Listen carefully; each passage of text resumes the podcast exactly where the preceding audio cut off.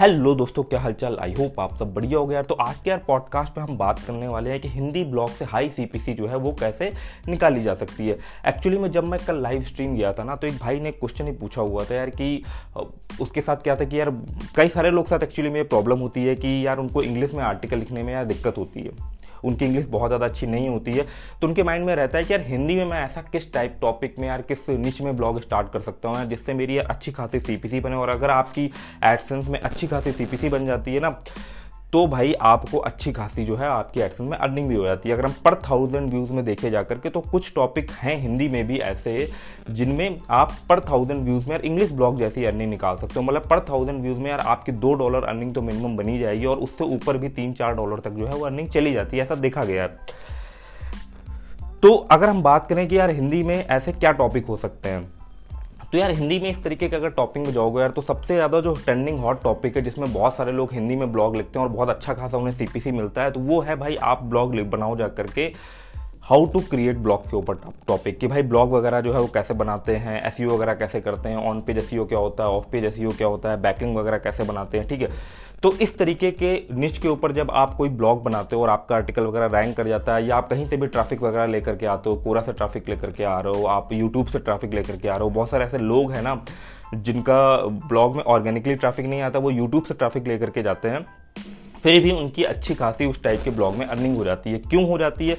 क्योंकि देखो, अगर आप कोई एक आर्टिकल लिख रहे हो जिसमें आप ब्लॉग बनाने के बारे में बात कर रहे हो, तो जाहिर सी बात है उस आर्टिकल में आप ये भी बात करोगे कि या भाई एक ब्लॉग बनाने के लिए आपको एक डोमेन नेम लेना पड़ता है। ठीक है, और जो भी आपका ब्लॉग है उसको होस्ट करने के लिए एक होस्टिंग लेनी पड़ती है। तो जहाँ पर आपने डोमेन नेम की बात कर दी, होस्टिंग की बात कर दी, तो ऑटोमेटिकली आप देखोगे होस्टिंग कंपनियों के यार जो ऐड है ना, बहुत भयंकर तरीके से चलते ही रहते कंटिन्यूअस। कहीं आपको होस्ट गेटर का ऐड देखने को मिल जाएगा, कहीं आपको ब्लू होस्ट का ऐड देखने को मिल जाएगा, और कहीं आपको गोड आईडी का गोड आईडी वगैरह का ऐड देखने को मिल जाएगा। तो यार ये जो इनके जो प्रोडक्ट होते हैं ना, मान लो अगर होस्टिंग एक प्रोडक्ट है, डोमेन नेम एक प्रोडक्ट है, तो ये जो प्रोडक्ट होते हैं ये ऐसे प्रोडक्ट होते हैं वन टाइम बाय करने वाले प्रोडक्ट तो है नहीं, ये रिन्यूअल बेसिस वाले प्रोडक्ट हैं।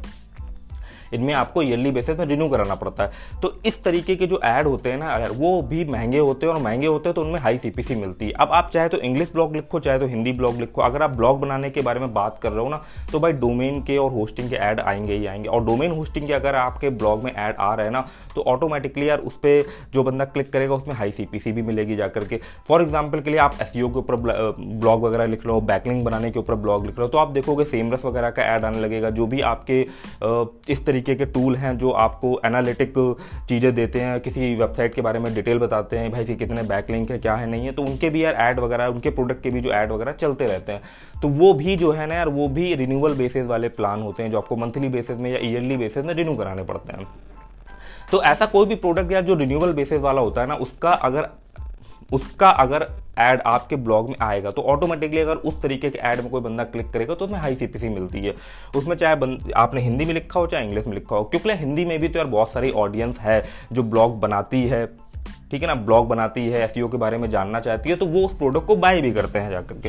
तो ऑटोमेटिकली हिंदी में इस निच के ऊपर कि आप भाई ब्लॉगिंग बारे के, के बारे में बता रहे हो ना, एसईओ के बारे में बता रहे हो, उसमें आपको हाई सीपीसी मिलेगा, हाई अर्निंग मिलेगी। अगर हम एक ऑन एन एवरेज लेके चलूँ तो पर थाउजेंड व्यूज़ में मिनिमम आपको यार दो डॉलर की अर्निंग तो हो ही जाएगी, मैक्सिमम जो है वो तीन से चार डॉलर भी अर्निंग जा सकती है, जो कि यार एक इंग्लिश ब्लॉग के लगभग रिलेवेंट चली जाती है। और आपका ट्रैफिक भी यार इंडिया से ही आ रहा होगा।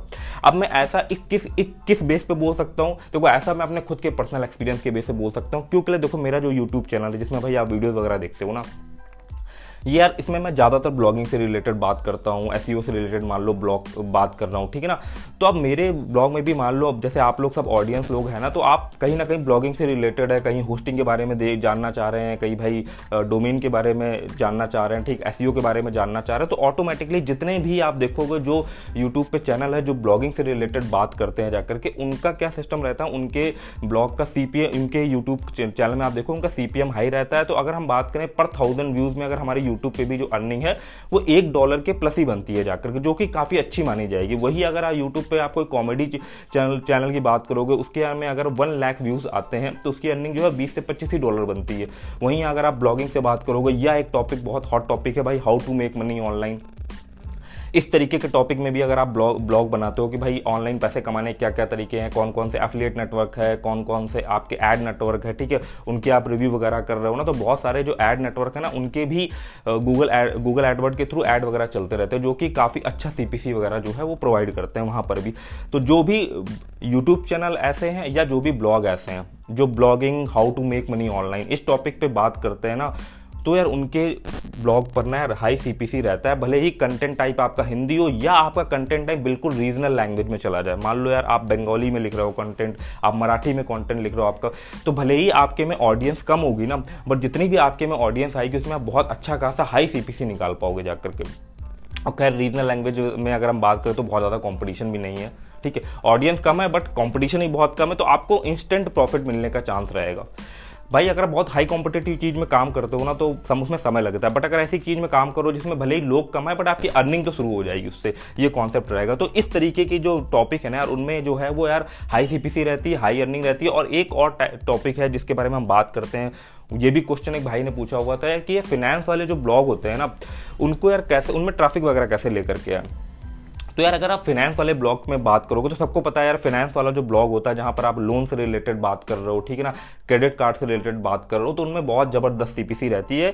भले ही लैंग्वेज किसी भी टाइप की लैंग्वेज अगर हिंदी है तो भी कोई दिक्कत नहीं है। अगर यूएस वगैरह में आप लिख रहे हो तो भाई थाउजेंड व्यूज़ में आपको बीस बीस डॉलर तक मिल जाता है। बट इंडिया में भी अगर आप लोन के बारे में के बारे में आपने कोई ब्लॉग लिखा है ना तो भी यार आपकी अर्निंग जो है पर थाउजेंड व्यूज़ में तीन तीन चार चार पाँच पाँच डॉलर तक चली जाती है, जो कि काफ़ी अच्छी मानी जाएगी।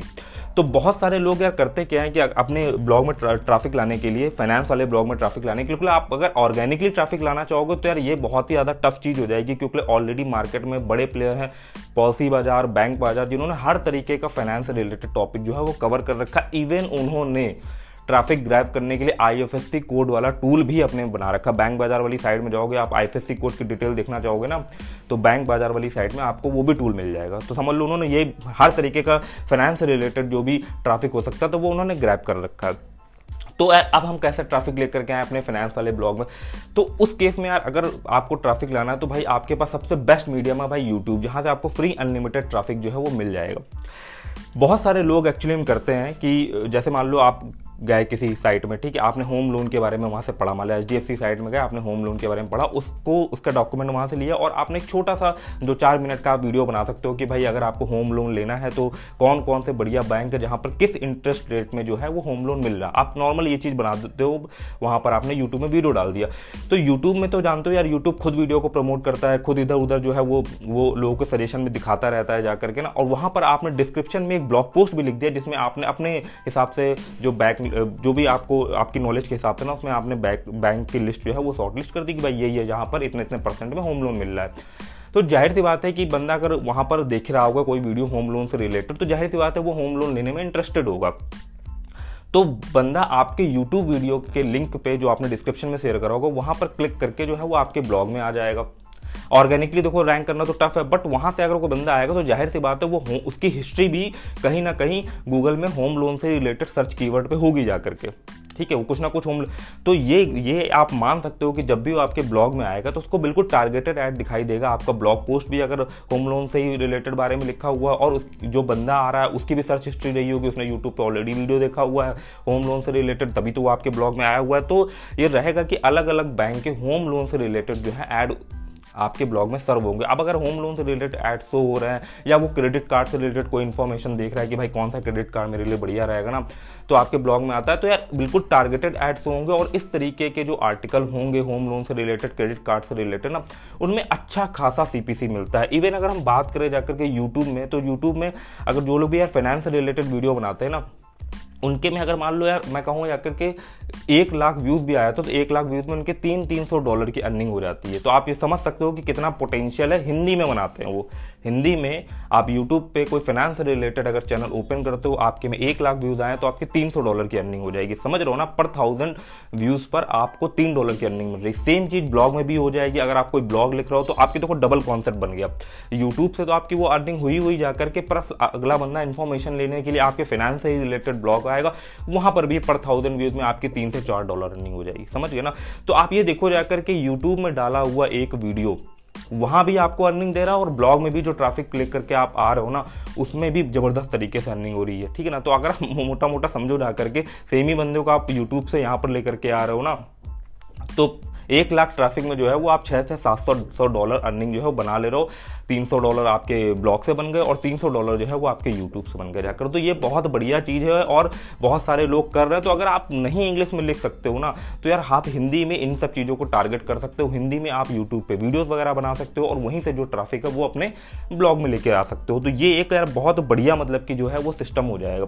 इसमें यार आपका वो भी नहीं रहेगा कि यार मेरे को इंग्लिश नहीं आती, ये नहीं आता, वो नहीं आता ना। आप सीधे जाकर के बैंक की साइटों में जाओ, वहाँ पर हर तरीके के जो भी उनके प्लान चल रहे होते हैं उनकी वहाँ पर डिटेल लिखी हुई होती है कि भाई होम लोन के बारे में डिटेल लिखी है, क्रेडिट कार्ड किस किस टाइप के क्रेडिट कार्ड होते हैं ना, एक ट्रैवल वाला क्रेडिट कार्ड आता है, आईआरसीटीसी का क्रेडिट कार्ड आता है। इतना कुछ कंटेंट है ना फाइनेंस में लिखने के लिए, पर सबसे आपको थोड़ा इंटरेस्ट होना चाहिए और आपको थोड़ी जब आप पढ़ो जाकर तो थोड़ी आपको फाइनेंस रिलेटेड समझ होनी चाहिए। वहाँ पर जाओ, वहीं से कंटेंट निकालो और उसी कंटेंट को अपना थोड़ा सा इधर उधर मतलब कि थोड़ा सा उसको सेटिंग वगैरह करके आप अपने ब्लॉग वगैरह में पेस्ट कर सकते हो। और और भाई मेन वाली वेबसाइट पर जो एच डी एफ सी की वेबसाइट वगैरह है उसमें आप जो है वो वो रिडायरेक्ट कर सकते हो। तो एच डी एफ सी का भी अगर मान लो आप कंटेंट सत्तर परसेंट कॉपी कर रहे हो, बट ट्रैफिक को फिर फाइनली आपने पहले वीडियोस पे लाए, फिर वीडियोस अपने ब्लॉग में लेकर कर गए और फाइनली जब उसे यार वो प्लान लेना होगा, वो चीज़ लेनी होगी, तो आप उसे एच डी एफ सी में भी रिडायरेक्ट कर सकते हो। तो उसमें एच डी एफ सी का भी कुछ नहीं रहेगा, कोई भी बैंकिंग का नहीं रहेगा। भाई चलो यार ओवरऑल ट्रैफिक तो यार वो घूम करके हमारे पास ही आ रहा है ना, उनका फायदा होगा।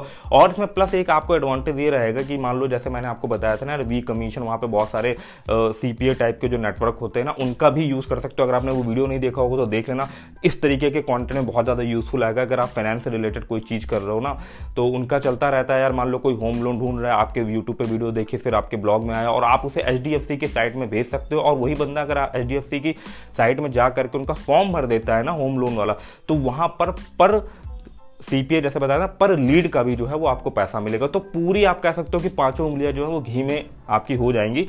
और ये चीज़ यार बहुत सारे लोग एक्चुअली में कर रहे हैं। और इसमें क्या होता है यार, बहुत ही टारगेटेड ट्रैफिक होता है। अब जाहिर सी बात है यूट्यूब में आपका कोई होम लोन का वीडियो देख रहा है तो यार टारगेटेड ट्रैफिक आएगा। अब टारगेटेड ट्रैफिक आएगा तो उसमें हर चीज़ चल सकती है। एक तो एडसेंस से हाई सीपीसी मिल जाएगी, प्लस अगर कोई बैंकिंग से रिलेटेड, होम लोन से रिलेटेड एफिलिएट चल रहा होगा तो आप उसे भी बढ़िया से प्रमोट कर सकते हो। मतलब कि काफ़ी कुछ जो है यार वो सिस्टम आपका एक लाइन में अलाइन हो जाएगा जाकर के, ठीक है। तो आई होप यार आपको यार ये इन्फॉर्मेशन समझ में आई होगी कि कैसे यार हिंदी ब्लॉग में भी ना झंडे गाड़े जा सकते हैं अगर आप सही टॉपिक को चूज़ करते हो तो। वैसे नॉर्मल केसेस में अगर आप हिंदी ब्लॉग में देखोगे यार, कोई जॉब वाली वेबसाइट होगी, व्हाट्सएप स्टेटस की वेबसाइट बना रहे हो या हिंदी में कोर्स की वेबसाइट बना रहे हो ना, तो यार उसमें बहुत कम सीपीसी मिलेगा और आप कह सकते हो पर थाउजेंड व्यूज़ में जो है वो आपकी भाई आधा डॉलर अर्निंग हो जाए, वही बहुत बड़ी चीज़ होती है। हालांकि उस तरीके के कॉन्टेंट में ट्रैफिक बहुत ज़्यादा है, ट्रैफिक बहुत ज़्यादा है। बट अगर आप ये चाहते हो कि भाई आपके पास टारगेटेड ट्रैफिक और कम ट्रैफिक में ही आपकी ज़्यादा अर्निंग हो जाए और आपका हिंदी ब्लॉग हो ना, तो यार ये जो मैंने आपको टॉपिक बताया है ना इस पॉडकास्ट में, तो वो टॉपिक को आप एक्सप्लोर कर सकते हो। उसमें जो है वो आगे बढ़ सकते हो, उसमें आपका काफ़ी अच्छा खासा जो है यार अर्निंग के पॉइंट ऑफ व्यू से हिसाब किताब रहेगा जाकर के। तो आई होप आपको यार ये जो इन्फॉर्मेशन मैंने शेयर करी यार आपको अच्छी लगी होगी, पॉडकास्ट आपको अच्छा लगा होगा। अगर भाई यार इस पॉडकास्ट को आप यूट्यूब पर सुन रहे हो तो भाई लाइक तो बनता है, लाइक कर देना, ठीक है ना। और चैनल पर अगर नया हो तो चैनल को सब्सक्राइब मार देना। मिलते हैं हम किसी और धातु टाइप के यार पॉडकास्ट में यार, तब तक के लिए भाई धन्यवाद।